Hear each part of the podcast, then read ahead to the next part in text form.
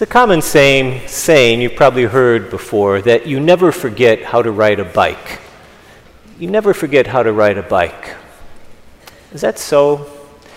We've got one out on the street if you want to test it after Mass. Maybe you never forget how to ride a bike, but boy, you sure have to learn how to ride one. And I'll bet for most of us in this room, we can recall that rite of passage. Who taught you how to ride a bike? Was it your dad? Was that dad's job? Maybe your mom taught you, uncle, aunt. I'm the youngest of seven. I won't tell you how my siblings taught me how to ride a bike, or didn't. You can tighten the nut on those training wheels pretty loosely, but that's another story. But think about it if you remember. And think about what training wheels are there for. And do you remember the first time they came off? There's something about the very beginning, right? You're held probably, your dad held the seat and he held the handlebars, and there was no question whatsoever that you were going to be okay. And then eventually the moment comes, all right, you got the training wheels, and dad is kind of watching there by the side, and you start wobbling one side or the other, the training wheels catch you, okay. But then, of course, there's the big moment, right? Training wheels come off, dad's not holding on to the seat, and maybe you only went a couple yards before you toppled over. But there's that moment, right? And eventually, those couple yards become a lot more yards, and then the moment comes you're just off to the races. I'm mentioning this because there's something about that critical transition point that transition point between feeling totally safe, just standing on the ground or crawling on it, having your dad or whomever hold onto the bike really tightly, and then that sheer rush, probably of terror, at least in the beginning, where you're out there and you're not quite sure what's going on, and maybe you start waving your arms or kicking your legs, and the training wheels catch you. It's that boundary, though, between knowing you are 100% okay, been there, done that, no problem, and maybe having no idea what's going to happen, maybe scared out of your wits. We know something about how adults learn. By the way, if there's any kids of about to ride bike age, it's smooth. Don't worry about it. But that boundary, that boundary between total comfort and total panic. We know, at least for adult learning, that that transition point is oftentimes where our minds are most ready to learn. We tend to learn things most deeply, most creatively, in a way that tends to stick at that boundary between comfort and panic. And if you think about it, it kind of makes sense total comfort, right? Everything is, is clear to us. We've been there, we've done that. It's easy to get kind of sluggish, and we're not necessarily open to new things. We get comfortable, we get kind of stodgy in our ways. And if a new creative possibility comes along, it's easy just to kind of blow it off because we know how things work. It's not the place where we're often most open to learning. And similarly, on the other end of the spectrum, in that moment of panic, total confusion, we're not certain what's going to happen. Think of a relationship maybe that's starting to fall apart. Think about you've just gotten a really difficult diagnosis. Think about whatever those things are that put you into panic mode. That's not the time when we tend to learn most easily either. We're just desperately trying to hold on to get some sense of control. And if a new idea comes along or someone has a suggestion, it's not likely to penetrate and be absorbed. I'm mentioning all of this because our readings today invite us into the very core of the Christian spiritual life. They invite us into the core of listening. Listening. So often we talk about what should we do in the faith, right? What should we do? Keep the commandments, do this, do that, find good works of mercy. Absolutely, all those things are great.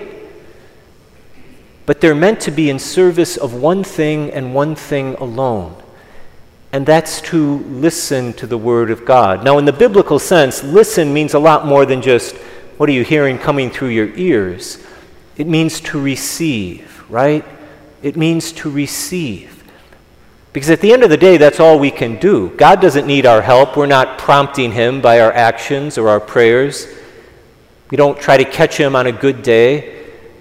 What we're getting from God 24 7 is all that He has to offer, right? We call it unconditional love. On the best day of your life, you were being offered as much from God as on the worst day of your life. In total comfort, where maybe you weren't paying attention to anything, God was trying to love you with infinite love. On the worst day of your life, flailing about, and you weren't paying attention to anything, God was trying to love you with infinite love. What does it mean to receive, to be open? If today you hear his voice, harden not your heart. Nobody rolled out of bed in the morning and said, How can I harden my heart today? We stumble into those situations oftentimes. It's easy to slide in if we're not aware. And all of a sudden, we wake up one day and we're either in panic mode or total comfort mode, and we're not receptive. Think of what this looks like in the life of Peter, right? When he had everything figured out, when he more or less knew who he was and who Jesus should be, he wasn't interested in learning from Jesus. I'm going to wash your feet, Peter. No, you're not going to wash my feet. Think of just recent gospel we had. Jesus saying, You must pick up your cross because I'm going to suffer and die. Peter says, No, Lord, that's not right. Let me set you straight. He's not in learning mode because he has it all figured out.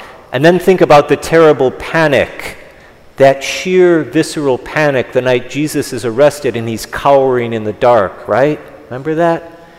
He's not learning then either. And gently, when he gets to that point of in between, he can begin to receive Peter, do you love me? And, and all the rest of it after the resurrection.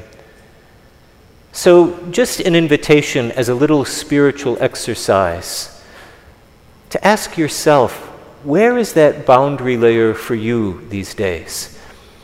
And I'm not saying you should seek to make yourself more uncomfortable necessarily if you're too comfortable, but you know your life. Maybe that's where you need to go. And if you are in the midst right now of something that is just turning your life upside down, and you're in the grip of fear or worry, what would it mean to move a little bit closer towards comfort? Well, oftentimes that means sharing that vulnerability or that fear with another person. It's so easy to isolate ourselves, whether that literally means pulling away or just means we suppress that worry or that fear because we don't want anybody else to know about it. And we stay interiorly in that panic. And then what God has to offer is never really absorbed. Not because God has withheld it, but because we're not in a space of listening. And almost certainly, people you know and love, you can probably recognize that boundary layer for them. And what's the gentle invitation, and sometimes not so gentle? If you recognize this is someone who is so comfortable, it's as if God is just on the sidelines being a cheerleader. Maybe you nudge them a little bit towards uncertainty. Maybe you nudge them a little bit towards a side of life that isn't quite so comfortable. That reminder that at the end of the day, we all need the love of Christ. When Paul says, love one another, yeah, you can do the commandments, but love one another. What he's basically saying is learn to receive. Paul himself learned that, right? He got knocked on his butt, blinded, rendered totally dependent. So, whatever that looks like for you, maybe seek it out this week and maybe invite another person into that same space. There's a spiritual version of learning to ride a bike, and that rite of passage in the spiritual life is every bit as real as mastering that two wheeler.